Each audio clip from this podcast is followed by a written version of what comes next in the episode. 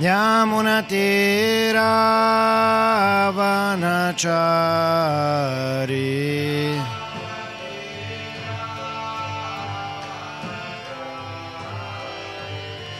Jaya Radha Madhava Kunjabiyari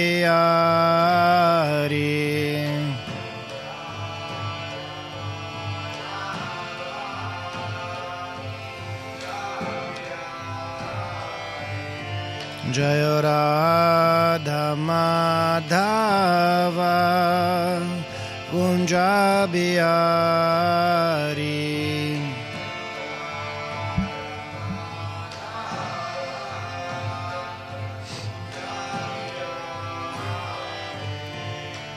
Gopijana Vallabha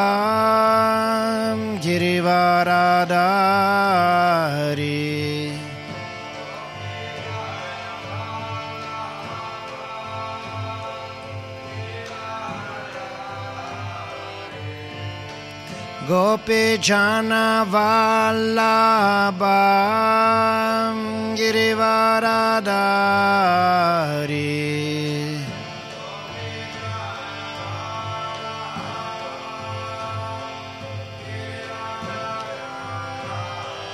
Yashodanandana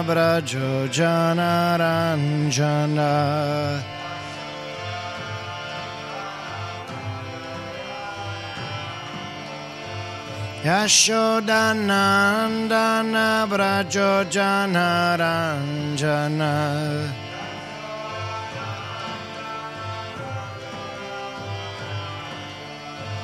Jamunatiravanachari.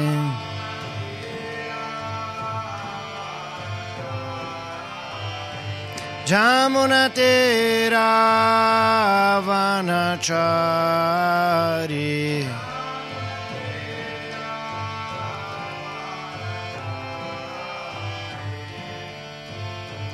Hare Krishna, Hare Krishna, Krishna Krishna, Hare Hare, Hare Rama, Hare Rama, Rama Rama, Hare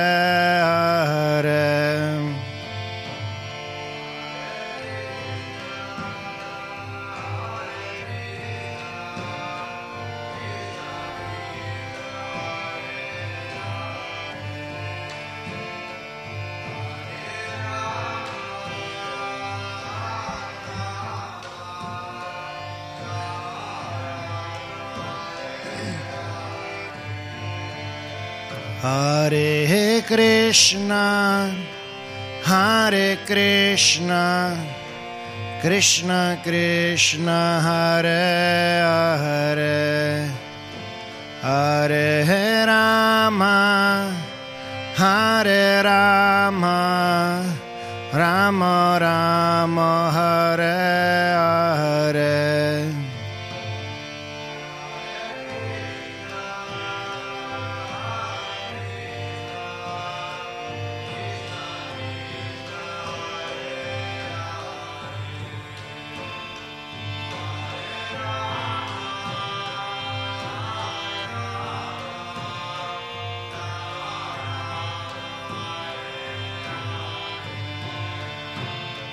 Hare Krishna, Hare Krishna, Krishna Krishna, Hare Hare, Hare Rama, Hare Rama, Rama Rama, Hare Hare.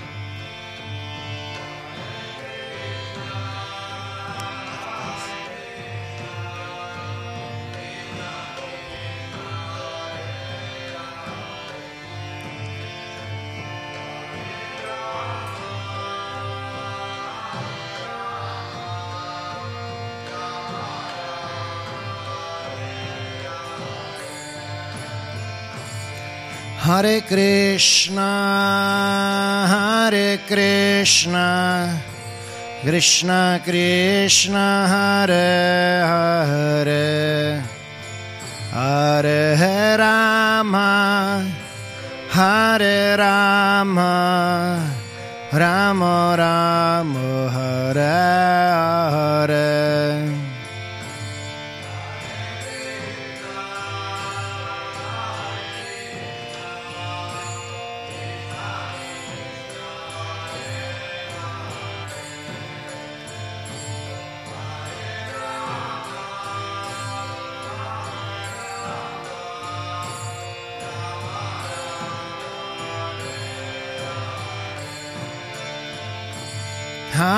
Krishna, Hare Krishna, Krishna Krishna, Hare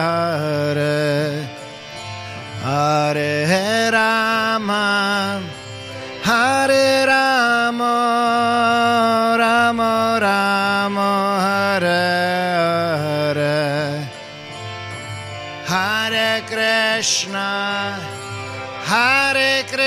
Krishna, Krishna Krishna, Hare Hare.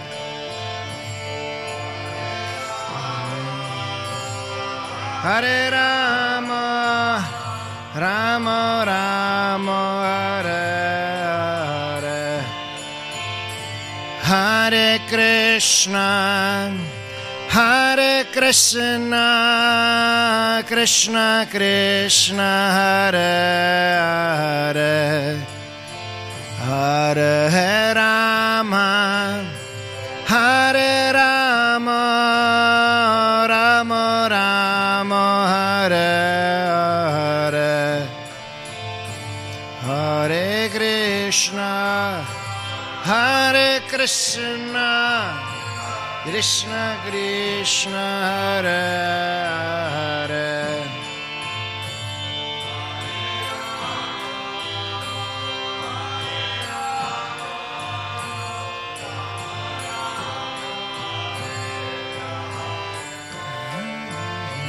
Hare Krishna Hare Krishna, Krishna Krishna, Hare Hare, Hare Rama, Hare Rama, Rama Rama, Hare Hare, Hare Krishna, Hare Krishna, Krishna Krishna, Hare Hare, Hare Rama, Hare Rama, Rama Rama, Hare Hare, Hare Krishna, Hare Krishna.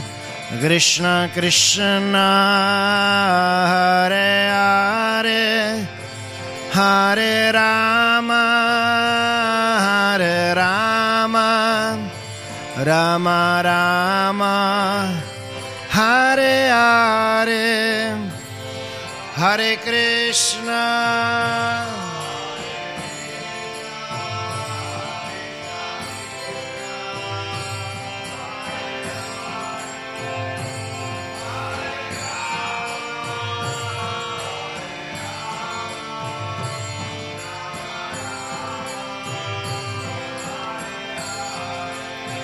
Hare Krishna, Hare Krishna, Krishna Krishna, Hare Hare, Hare Rama,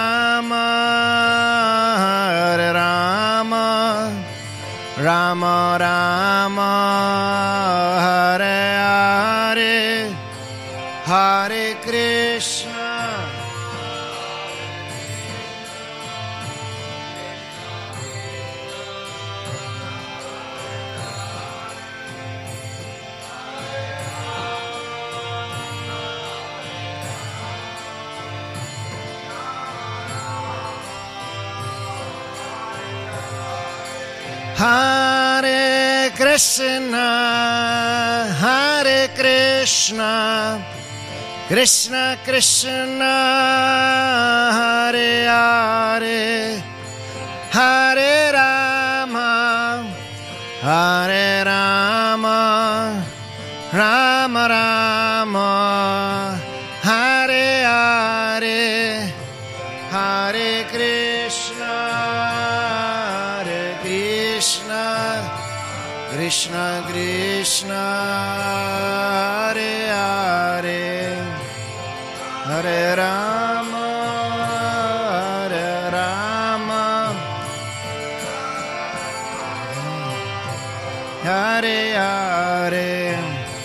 Jaya Radha Madhava Radha Madhava Radha Madhava Shri Radhe. Jaya Radha Madhava Radha Madhava Radha Madhava Shri Radhe. Jaya Radha Vraja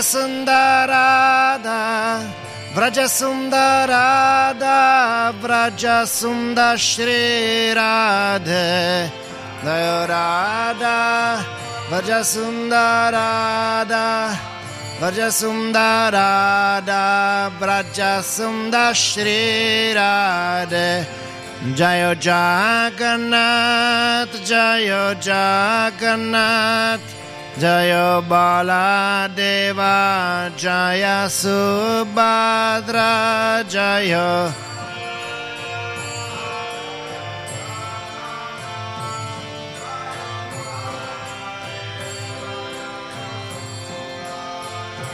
Jaya Gauranitai Jaya Gauranitai Jaya Gauranitai Jaya Gauranitai Jaya.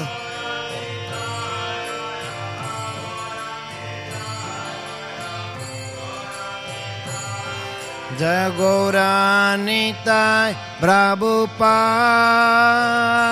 Prabhupada Prabhupada Jaya Jaya Prabhupada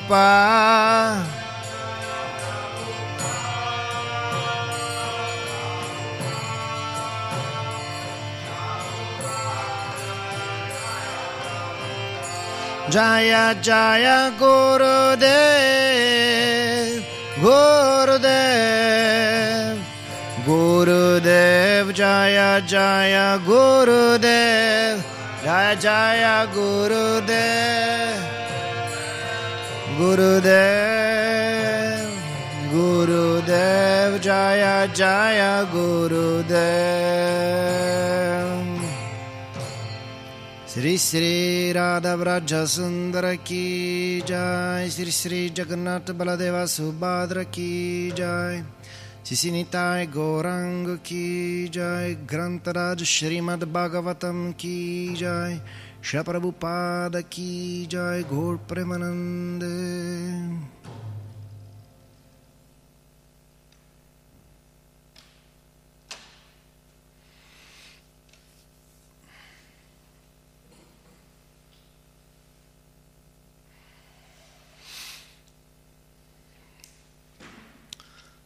ॐ नमो भगवते वासुदेवाय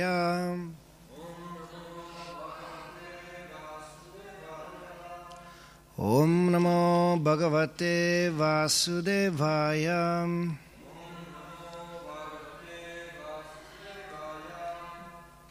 ॐ नमो भगवते वासुदेवाय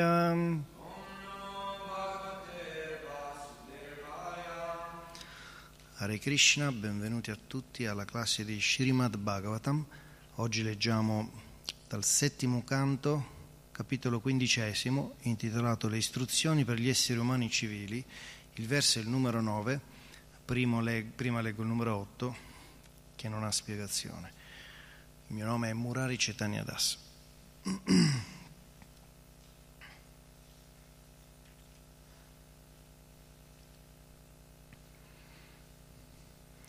नैतादृशा परो धर्मो नृणं स धर्ममिच्छतं न्यासदण्डस्य भूतेषु नामो vaccayajasya Traduzione.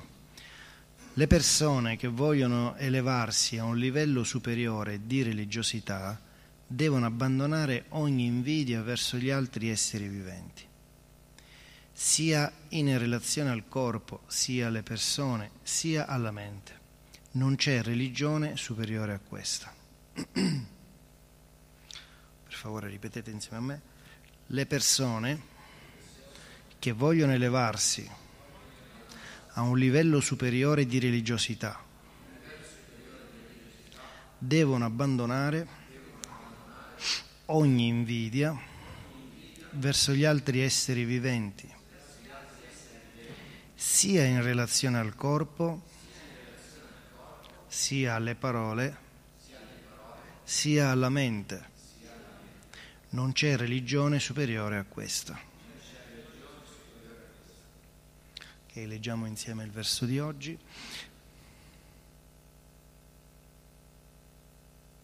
E che karma mayan yagyan ज्ञानिनो याज्ञवित्तमः आत्मसाम्यमनेनिहाम्।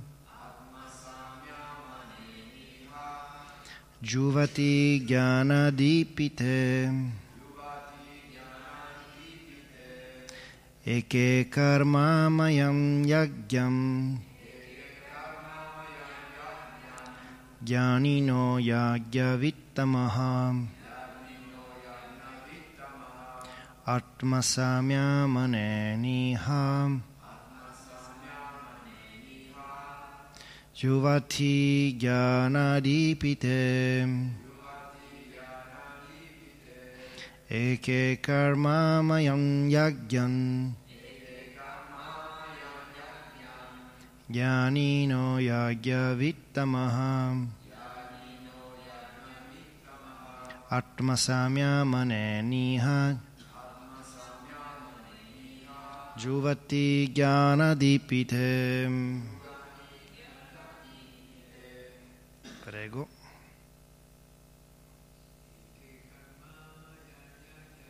E che karma mayam yagyam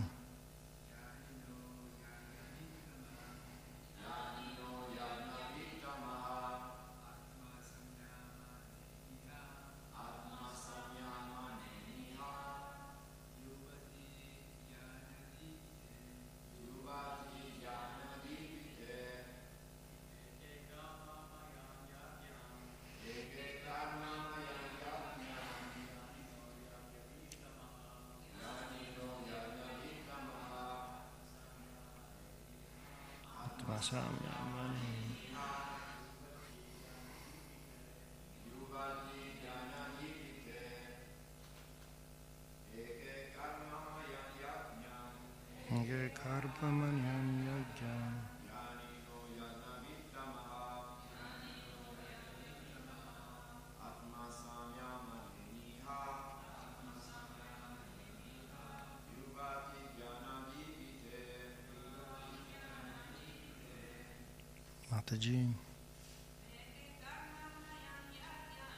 Eke karma mayan yagyan. Janino yagya vittamaha.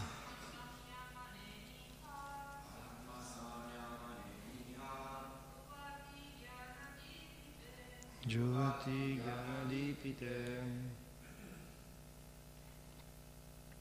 E che alcuni karma mayan che portano una reazione, così come l'uccisione degli animali. Yagyan, i sacrifici. Gyaninaham, persone elevate nella conoscenza. Yagyavittamaham,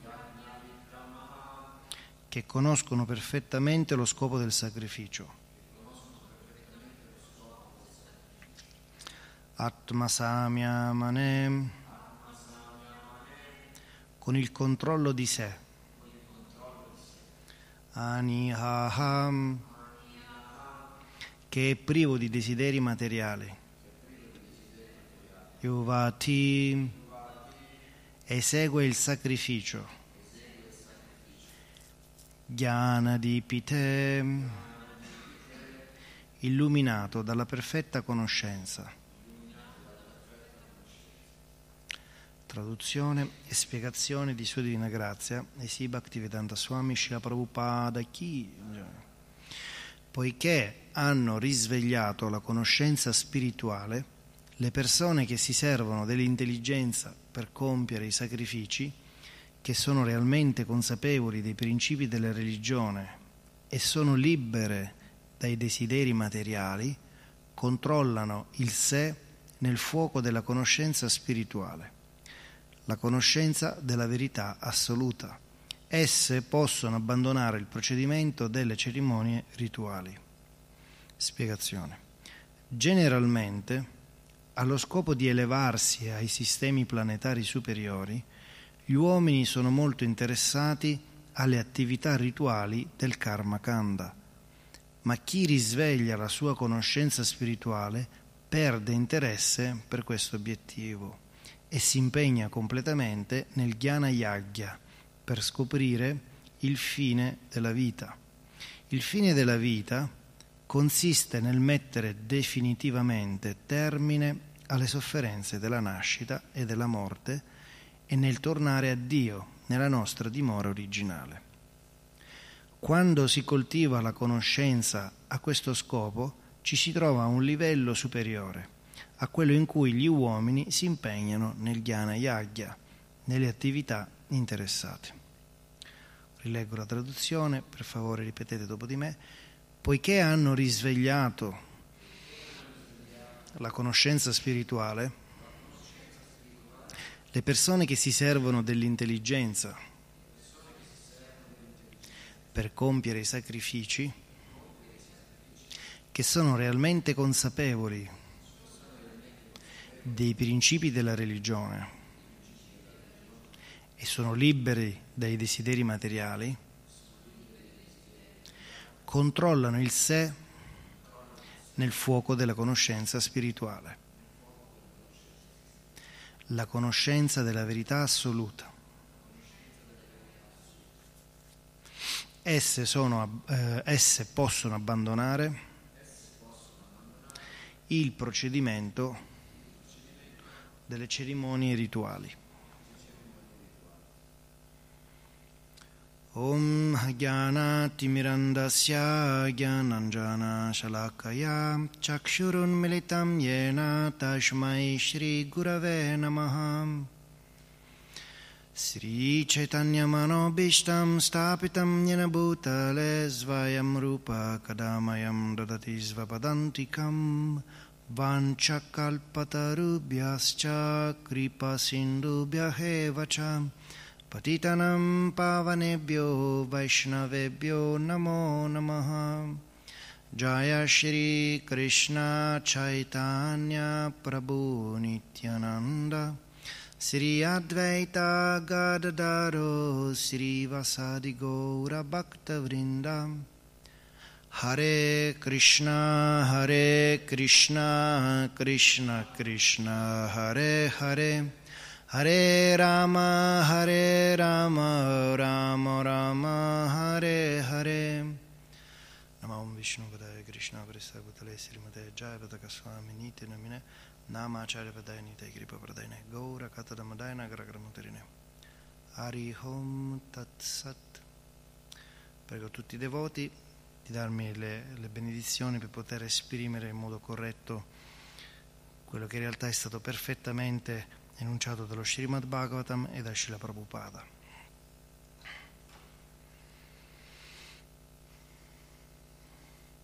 Qui stiamo studiando due capitoli, abbiamo finito il quattordicesimo capitolo dove Narada Muni ha spiegato a Maharaj Yudhishthira qual era l'ideale vita di famiglia e adesso lui continua con queste istruzioni eh, e parla appunto di quelle che sono le istruzioni per gli esseri umani civili. Per esseri umani civili, nella cultura vedica si intende eh, che ci si sta rivolgendo alla razza ariana. La razza ariana non è quella concepita da Hitler, cioè i tedeschi a scapito di, di tutti gli altri. La razza ariana è quella che secondo la cultura vedica costituisce eh, una popolazione che mette al centro delle proprie attività la realizzazione spirituale. Quindi, quando un uomo Jai Siri Siri Radha Vrajasundara Ki Jai Sisi Jagannath Baladeva Subhadra Ki Jai Sisi Nitai Gorango Ki Jai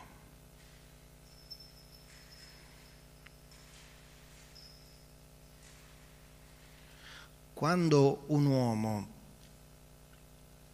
che, su- che, che pratica normalmente la sua vita mette al centro delle sue attività la ricerca dello scopo della vita, quindi lui non vive semplicemente come farebbe un animale, pensando a mangiare, a dormire, a copiarsi e difendersi. Lui eh, vive normalmente, per poter mantenere il corpo bisogna eh, lavorare per potersi comprare eh, le, le, le, cose necessarie alla vita, alla sopravvivenza, però mette al centro di ogni cosa la ricerca di quale sia lo scopo della vita. Allora, quando una persona si comporta così, lui è un ariano, un ariano, colui che mette Dio al centro di ogni attività. E questi ariani sono quelli cui, a cui si sta rivolgendo adesso Narada Muni, quando parla di istruzioni per gli esseri umani civili. Quindi a volte si usa l'espressione quell'uomo è un incivile, ma quell'uomo non è un incivile perché butta la carta per terra o perché guida in modo eh, sbagliato l'automobile. Un uomo non è incivile semplicemente perché insulta gli altri o non è ben educato. Perché al contrario, un uomo che è educato, che non urla, che, che, guida bene la macchina seguendo i segnali stradali, che non butta appunto la carta per terra, non insulta mai nessuno, è un uomo virtuoso, senza dubbio, è un uomo eh, piacevole, quando si relaziona con gli altri, ma non significa che è un ariano, perché un, anche un uomo virtuoso, se lui non va al di là delle quattro attività che sono comuni a tutti gli esseri viventi, mangiare, dormire, accoppiarsi e difendersi, anche se lui queste quattro attività, le ripeto, mangiare, dormire, accoppiarsi e difendersi, alcune delle quali sono indispensabili per vivere, altre lo sono meno, ma sono lo scopo di tutti, praticamente lui non è veramente civilizzato, perché in realtà non sta facendo altro che imitare ehm, gli esseri viventi inferiori, gli animali, e sta copiando le loro attività in modo virtuoso. Ma per questo non significa che sia diventato civile, perché se una persona mangia, dorme, si accoppia o si difende con quelle che sono le caratteristiche eh, umane, dell'intelligenza umana, della tecnologia umana, non significa che è migliore di un animale, perché anche un moscerino fa queste cose. Una mosca mangia, dorme, si accoppia, si difende. Un qualsiasi essere, tra virgolette, insignificante, quando noi diciamo insignificante intendiamo dire che la vita di un insetto è insignificante perché dura qualche ora, al massimo qualche giorno. Non intendiamo mai eh, puntare il dito nei confronti dell'essere vivente reale che vive in quel corpo, perché l'anima spirituale eterna, frammento di Dio, è uguale in tutti gli esseri viventi. Spesso le persone, quando ascoltano parlare i devoti, eh, si confondono e dicono ah ma voi parlate degli esseri è successo a me stesso in una conferenza domenicale c'era un sacco di gente si parlava degli esseri inferiori gli animali e, e, questo era un animalista che diceva ma perché dici che gli esseri sono inferiori? Lei era arrivata agli ultimi cinque minuti della lezione, era una lezione sulla non violenza nei confronti degli animali. Quindi tutta la lezione era stata spesa a capire che la violenza sugli altri esseri viventi è insensata, inutile e allo stesso tempo rallenta la nostra realizzazione spirituale e anche quella dell'animale ucciso. Tutta la classe era improntata su questa cosa qui e anche qui Narada Muni parla di questo punto perché dice che quando un uomo cerca Dio può fare molte attività per compiere cerimonie, riti sacrificali, ma non quello di uccidere gli animali, perché il Signore non li accetta mai.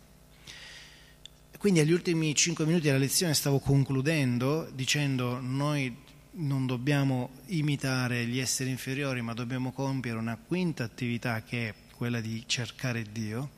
E questa animalista eh, si sente ferita perché sente la parola animali inferiori. E quindi è iniziato tutto un dibattito che non aveva senso in quel momento, perché infatti ho dovuto spiegarglielo dopo, fuori. Perché se uno ascolta gli ultimi cinque minuti della classe potrebbe interpretare male.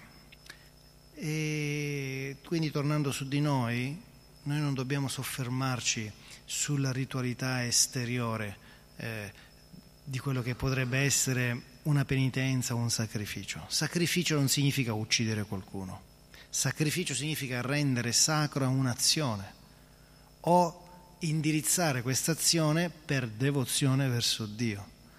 Quindi quando noi compiamo anche il semplice atto di andare a lavorare, se una persona ha la fortuna, purtroppo oggi sono sempre meno, sempre più rare le persone che hanno la fortuna di lavorare eh, svolgendo un lavoro che si confà con le proprie eh, capacità, qualità e desideri, perché questo tipo di lavoro rende la vita molto più semplice e felice di un individuo. Oggi non funziona così e questo infatti è perché siamo al di fuori della cultura vedica, perché secondo i principi del Varnashrama Dharma, secondo le istruzioni che Dio ha dato in mano agli uomini attraverso le, le sacre scritture vediche e più in là attraverso tutte le altre sacre scritture, l'uomo dovrebbe compiere le sue attività a, a, seconda delle sue capacità naturali. In questo modo lui diventa felice e sereno. Quando un uomo diventa felice e sereno, quando una persona è completamente realizzata, soddisfatta, sta mantenendo la moglie e i figli,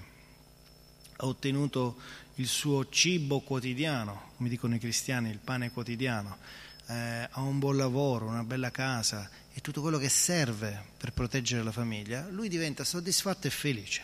Quando una persona è soddisfatta e felice, automaticamente la sua coscienza serena si pone delle domande.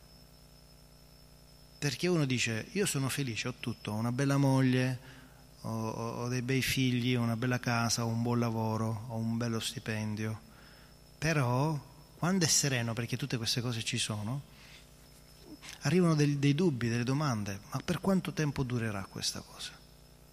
riuscirò a mantenere il lavoro per sempre, riuscirò a mantenere la casa, resisterà la casa se arriva un terremoto, i miei figli quando cominceranno a uscire di casa saranno protetti, ma peggio ancora quelli inevitabili, perché queste cose possono succedere come non succedere, ma quell'inevitabile, la malattia, la vecchiaia e la morte si avvicinano, i figli crescono, i genitori invecchiano e uno si fa delle domande che in uno stato normale di vita serena portano alla ricerca della, dello scopo della vita. E quindi uno si fa la, la classica domanda, io che cosa ci sto a fare in questo mondo? In quel preciso istante che uno si, fa, si pone questa domanda, io cosa ci sto a fare in questo mondo? In quel preciso istante uno entra nel cammino dell'essere umano civile, vero, secondo la cultura vedica. Tutte le lingue vengono dal sanscrito e secondo la il, il, il sanscrito, essere civile significa colui che si fa domande a riguardo della verità assoluta. Colui che invece oggi viene definito un essere civile non è altro che un essere umano educato. E quindi diciamo anche che ci sta l'espressione quello è un incivile perché non è ben educato. Però bisogna arrivare alla radice di tutte le lingue per comprendere il significato profondo di una cosa. Quindi essere umano civile si, significa colui che cerca Dio. Automaticamente una persona che cerca Dio non è capace di fare del male agli altri esseri viventi e automaticamente sarà una persona virtuosa, quindi migliore degli altri. Essere educati, essere rispettosi della legge ed essere virtuosi non implica automaticamente la ricerca di Dio. Al contrario, cercare Dio cercare di risvegliare l'amore che ci unisce al Signore Supremo implica automaticamente tutte le belle qualità di un essere umano civile ed educato. Quindi Prabhupada spiega sempre è meglio cercare Dio e automaticamente tutto il resto viene da sé che cercare Dio in ogni singola cosa perché il percorso potrebbe diventare infinitamente lungo. Per esempio i nostri scienziati da sempre stanno cercando Dio col microscopio elettronico, con i loro esperimenti chimici, perché la loro sete di sapere, la loro voglia di conoscenza nasce proprio da quel sintomo dell'anima incarnata che non è soddisfatta da questa vita. Perché se una persona fosse completamente soddisfatta non starebbe ore, ore ore, anche la notte in laboratorio a fare ricerche scientifiche trascurando la moglie e i figli. E poi si ritrova anziano con i figli cresciuti che dicono tu non mi hai mai al padre degnato di uno sguardo, la moglie io non ho vissuto senza un uomo perché tu eri sempre al laboratorio, perché lui non era soddisfatto, stava cercando Dio. Purtroppo alcuni scienziati non sono abbastanza umili per ammettere questo, altri invece sì, altri hanno scoperto che ogni singola ricerca scientifica che ha dato una risposta alle loro domande, la cosa che più ha evidenziato è che dietro ogni cosa in questo mondo c'è un'intelligenza che organizza tutto, c'è un'intelligenza superiore a quella umana. Più volte ho fatto l'esempio del sorgere, del tramontare puntuale del Sole. Secondo la scienza della quantistica, dietro la puntualità c'è un'intelligenza. Ma che intelligenza deve esserci che controlla il Sole? Noi al massimo, se compriamo una macchinina radiocomandata, eh, spingiamo due leve, facciamo andare la macchina avanti, indietro, destra e sinistra e torniamo bambini, no? Giochiamo. Noi possiamo controllare una macchinina radiocomandata ma per controllare il sole, altro che radiocomando ci vuole, ci vuole un'intelligenza divina di gran lunga superiore a quella di tutti gli esseri umani messi insieme, che di fatto sta controllando da milioni di anni non solo il sorgere e il tramontare del Sole e della Luna, ma anche quello di tutto il sistema planetario, di tutti i sistemi planetari, di tutti gli universi. C'è un equilibrio incredibile in ogni cosa. Quindi essere umano civile significa rendersi conto che c'è questo equilibrio. L'ariano, che quindi ha superato il gradino del entro nella razza civile umana, che mi faccio domande, l'ariano è colui che trova le risposte e quindi vuole servire Dio. Al centro di ogni cosa mette Dio. Oggi è l'orario della colazione, del pranzo, della cena, preparo un cibo virtuoso, non violento, non ho causato sofferenza agli animali, ai pesci, a nessuna eh, eh, creatura e offro questo cibo a Dio prima di offrirlo ai miei parenti. Per esempio, Narada Muni dice, quando muore un parente e si fa una cerimonia, uno shraddha, non è necessario spendere chissà quanti soldi. La cerimonia più potente per aiutare un parente, ma anche per altre attività, è quella di offrire il cibo al Signore e poi prendere questo cibo chiamato prasciada, misericordia, o ma prasciada se viene direttamente all'altare, e offrirlo ai presenti, amici, parenti. L'importante è che ci sia un brahmana o un Vaishnava, perché io dopo che ritiro l'offerta all'altare offro questo cibo a un Vaishnava, a un brahmana e poi tutti gli altri. Se non c'è, metto da parte un po' di prasciada e poi lo vado a portare a, un, a una persona degna. Tutti in realtà sono degni di prendere prasciada ma fa parte proprio del sacrificio, della cerimonia rituale, darlo a un, a un devoto importante, a una persona degna di ricevere più di tutti questo cibo. In questo modo, offrendo prima a Dio, poi ai devoti e poi agli amici e ai parenti questo cibo offerto al Signore, il eh, defunto, che in realtà non è defunto, ha solo lasciato il corpo, avrà un beneficio spirituale enorme. Quindi offrire cibo offerto al Signore, offrire agli, agli altri e cantare il santo nome del Signore sono le cerimonie perfette, le più elevate. In passato la cultura vedica parlava di sacrifici animali, ma sempre, sempre, sempre, sia le scritture vediche sia i nostri maestri spirituali hanno detto, ma il Signore non è mai soddisfatto di queste cose qui. Venerdì sono stato con mia moglie ad Assisi a visitare i luoghi santi dove hanno vissuto San Francesco d'Assisi e Santa Chiara, due grandissimi santi della cristianità, e mh, si respirava una bella atmosfera, perché questi sono veramente due santi molto molto puri, tanto che San Francesco, se non mi sbaglio, è anche il patrono d'Italia, e San Francesco d'Assisi. E mm, mi veniva in mente il fatto che San Francesco è, era completamente vegetariano, lui amava gli animali, tanto è vero che aveva compiuto il cantico delle creature dove lo dava a tutti gli esseri viventi, dal filo d'erba fino al sole c'erano dentro tutti. E, mm, e così scherzando con, con, mia moglie abbiamo visto dei locali ad Assisi dove facevano da mangiare e nel menù c'era ogni condimento fatto a base di oca, di cinghiale, di fagiano, eh, eccetera, eccetera. E quindi scherzando gli disse a mia moglie, qua il cantico delle creature l'hanno messo nel menù, ce l'hanno interpretato un pochettino all'opposto. E lei mi ha risposto peccato, proprio nella terra di Assisi. E quindi mi venne in mente quel verso che c'è nel Vangelo, verso la fine del Vangelo, un po' prima dell'Apocalisse, dove Gesù dice è inutile che pregate mio Padre con le mani sporche del sangue dei sacrifici animali, perché mio Padre si volta in cielo. Quindi i testi sacri, anche se ammettono i sacrifici animali, sia i Veda, sia il Corano, sia la Bibbia, sia quello che sia, eh, a volte sembrano contraddirsi quando invece poi a, a, a, accettano il fatto che la cosa migliore sarebbe non sacrificare gli animali.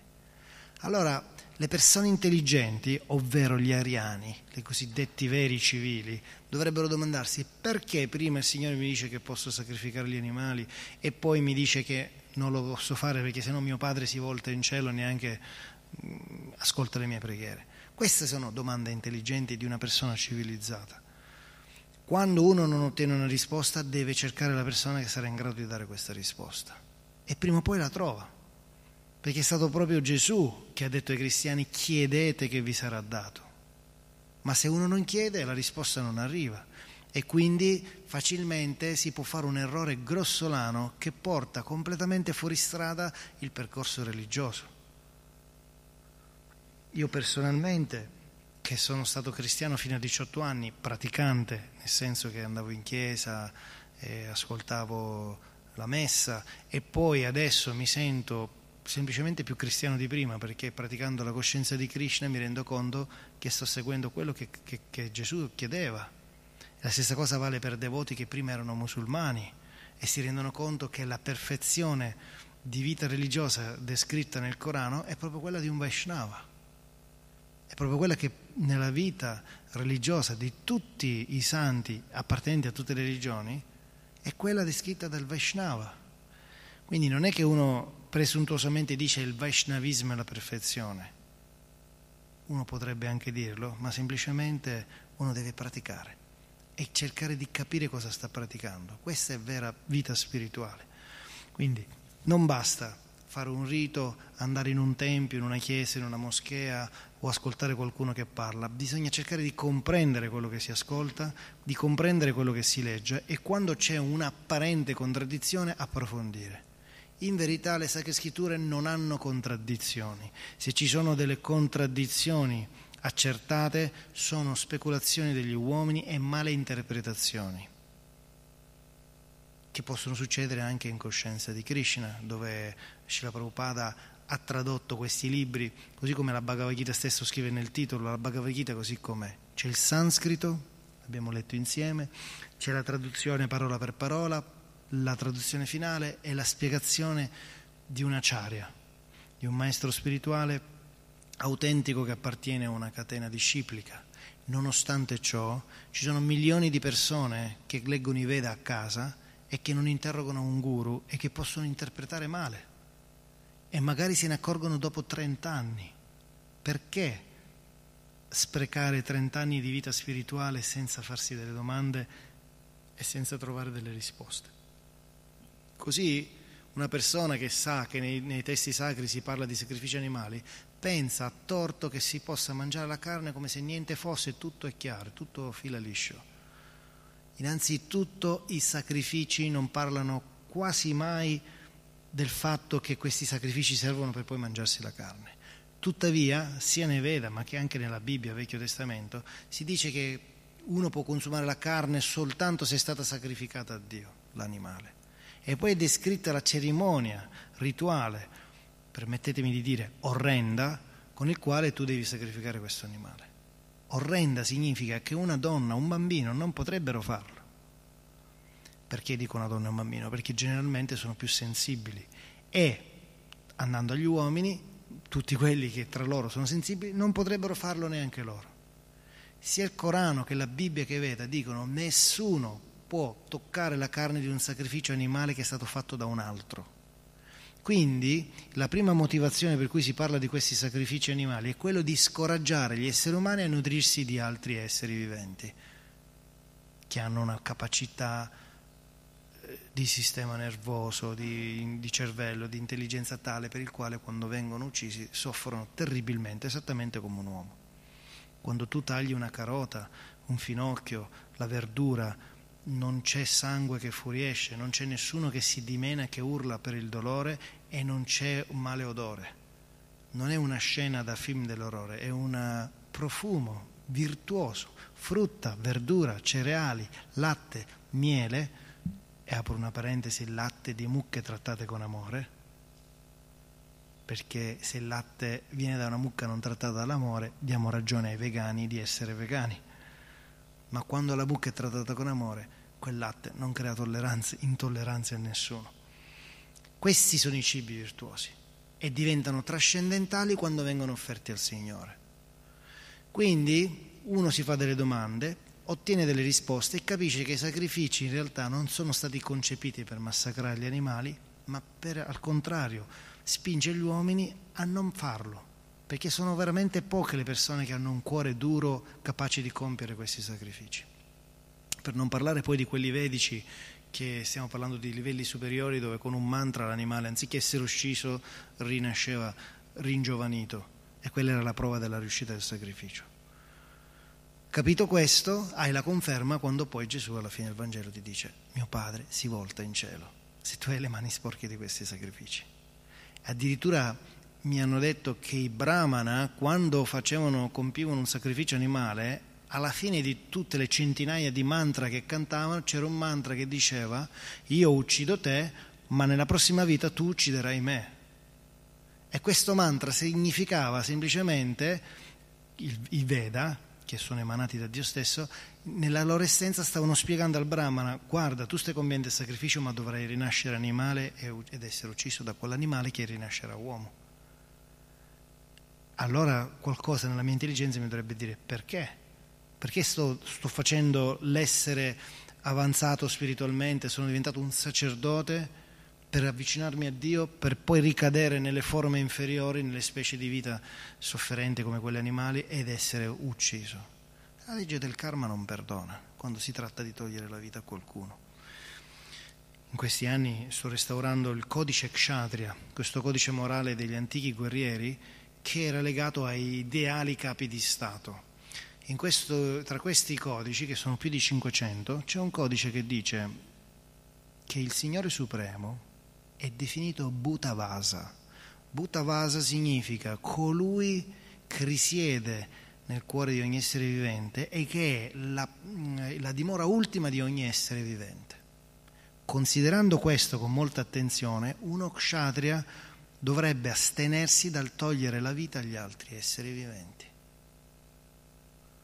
Quando ho trovato questo verso, bellissimo, io ho detto, mamma mia, un codice che rivolto ai capi di Stato, ai re, ai guerrieri, ai soldati, che mira a incoraggiare queste anime incarnate a fare il guerriero, a combattere, perché si parla di coraggio, di eroismo, di potenza in battaglia, eh, si parla di tutte qualità che esaltano lo spirito guerriero. E poi trovi questo verso che ti dice il Lokshatri deve essere consapevole che Bhutavasa, il Signore Supremo, è la dimora ultima di ogni essere vivente considerando questo non devi togliere inutilmente la vita a nessun essere vivente.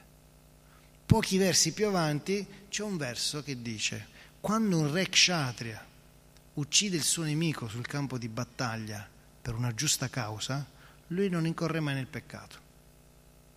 Ecco che ritornano le apparenti contraddizioni vediche, no? assomiglia a quello che abbiamo discusso prima sul sacrificio animale. Compi sacrifici, non compiere sacrifici perché mio padre in cielo si volta e non ti ascolta. Semplicemente queste apparenti contraddizioni, che non sono contraddizioni ma sono la perfezione della conoscenza, spiegano in maniera molto semplice come noi dobbiamo sempre pensare prima di agire. Quindi io devo sempre pensare che non devo mai uccidere né un uomo né un animale, neanche se sono un guerriero e ho l'istinto di combattere. Tuttavia, quando sono costretto, lo posso fare c'è un Veda, questa è la conferma, Pavone, eh. Pavone fa la trombetta, è un, una conferma, solo se sei costretto. Anche mangiare un animale, se noi siamo eh, costretti lo possiamo fare. Che cosa vuol dire costretto? Uccidere un animale o mangiare un animale che siamo costretti, cosa vuol dire? C'è un Veda apposta. Nell'Upadharma, eh, adesso mi, mi, sfugge il nome esattamente del, tes- del testo, che parla dell'Upadharma, forse si chiama proprio così, spiega in quali tempi e circostanze eccezionali uno può andare contro i principi vedici.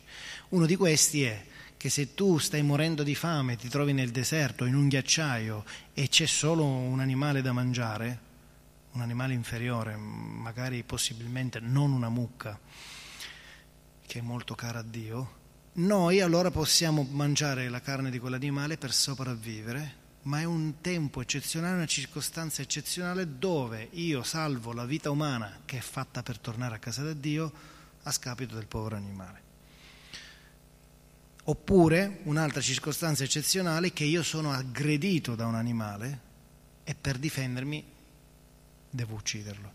E questo succedeva quando una tigre mangiatrice di uomini entrava nei, nei villaggi e incominciava a mangiare le persone. Allora il re lo stesso re che il giorno prima aveva impedito ai cacciatori di andare a uccidere la tigre nella foresta, perché tutti i pragya, i pragya scusate, devono essere difesi. E, e pragya significa cittadini di un regno e comprende uomini, animali, piante. Il re li protegge tutti e dice al cacciatore: No, tu non puoi andare a uccidere la tigre. Se devi mantenerti, fai un altro lavoro. Io ti aiuto a trovare un altro lavoro. Tu non muori di fame nel mio regno, ci penso io a nutrirti, non c'è bisogno di uccidere la tigre. Il giorno dopo però se la tigre entra in città e incomincia a mangiare gli uomini e donne, la, il, il re prende l'arco e le frecce e uccide la tigre. Un cacciatore stupido potrebbe pensare, oh, ma ieri mi hai impedito di andare a caccia e oggi vai a uccidere tu la tigre. Com'è questa storia? questa è l'apparenza e contraddizione. Lui si è comportato perfettamente ieri e si sta comportando perfettamente oggi. Perché ieri la tigre viveva felice nella foresta e non veniva a chiedere nulla agli uomini. Oggi la tigre è venuta a, a uccidere gli uomini e il re è il protettore di tutti i Vraja e finché la tigre sta a suo posto il re protegge anche la tigre. Ma quando il re tocca uomini, donne e bambini, il re deve proteggere gli uomini, le donne e i bambini. Eh, poco tempo fa documentario, poco tempo fa, qualche anno fa ho visto un documentario dove una tigre era entrata in un villaggio in India e ha incominciato a, a, a uccidere qualcuno. Per ben tre volte hanno addormentato la tigre con eh, fucili sparando degli anestetici e l'hanno riportata lontano dal villaggio e messa lì nella foresta. Però questa ormai gli piaceva il sangue umano, tornava dentro e la terza volta hanno dovuto ucciderla. Quindi ancora oggi in quel villaggio hanno seguito questo principio kshatriya. Quindi se è possibile uno evita di fare danno a un altro essere vivente. E poi per concludere ci sono anche quelle attività in cui a volte i principi kshatriya dovevano uccidere qualche animale per imparare a uccidere, perché dovevano andare in guerra. E siccome stiamo parlando di persone sante, nei tempi vedici le persone erano tutte sante, o quasi tutte, non è facile neanche per un guerriero uccidere, e quindi dovevano abituarsi almeno una volta a provare le armi, a vedere il sangue e, a, e, a, e ad abituarsi addirittura all'odore del sangue. Quindi facevano queste cose qua. Poi pregavano per l'animale ucciso, il kshatriya, e poi lo bruciavano con tutti gli onori e le preghiere servivano per elevare l'anima di quel povero animale. Non si faceva niente così per caso.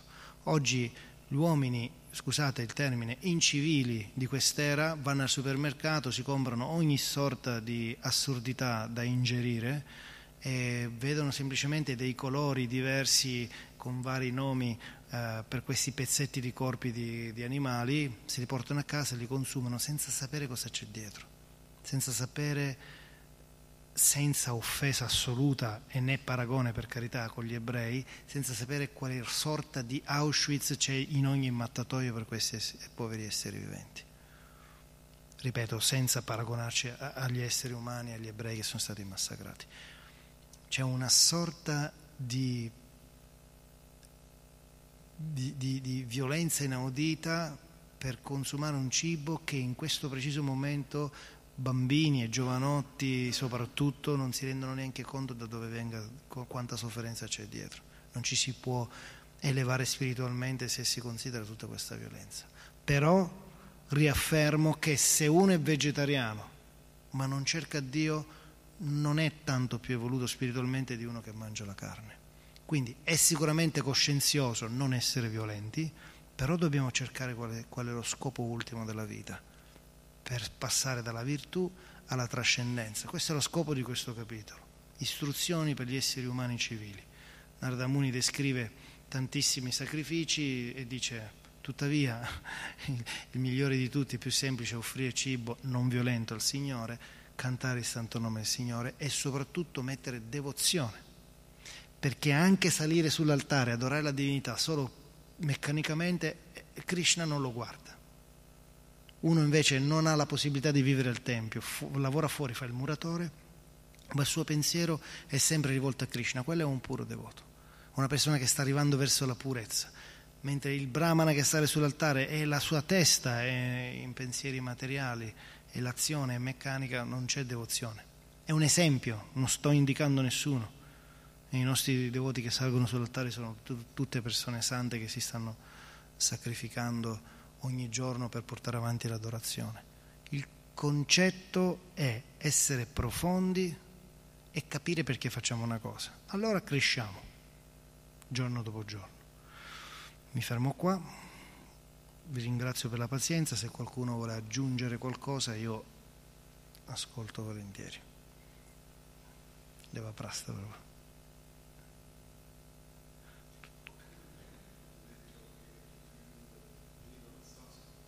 Sì. Come? Per noi no, per gli studiosi qualche dubbio viene, però molti studiosi confermano il sanscrito è la madre di tutte le lingue, anche indoeuropee.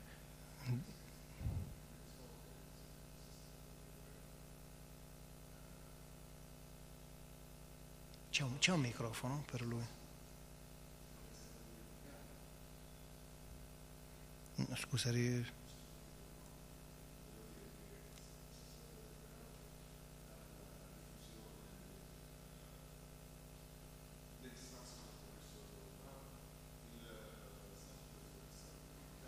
No, non proprio, ci sono eh, teologi e linguistici che stanno studiando il sanscrito, che stanno studiando il sanscrito da sempre, diciamo.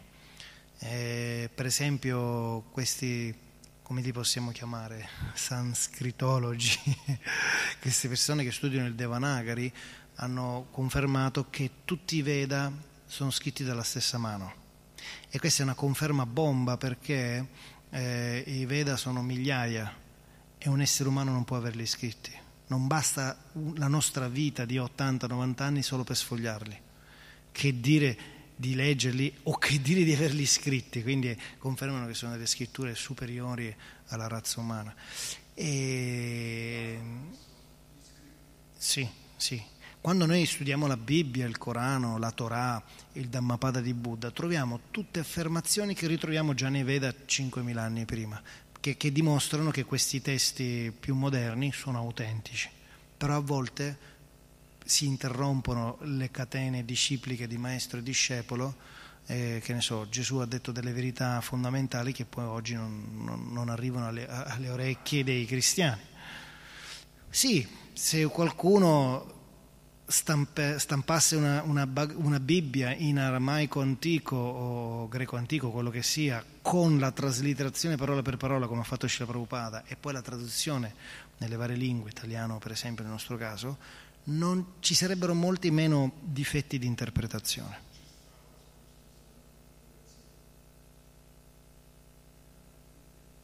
Anche, anche nella Bhagavad Gita, devi sapere. Infatti il concetto non è, non stiamo puntando il dito su questa cosa qua della Bibbia, ma su tutte le scritture vale. Esistono più di, di 600-700 interpretazioni della Bhagavad Gita negli ultimi due secoli e nessuna di queste ha fatto un devoto. Ma la Bhagavad Gita di Prabhupada ha fatto migliaia e migliaia di devoti in tutto il mondo perché è pura.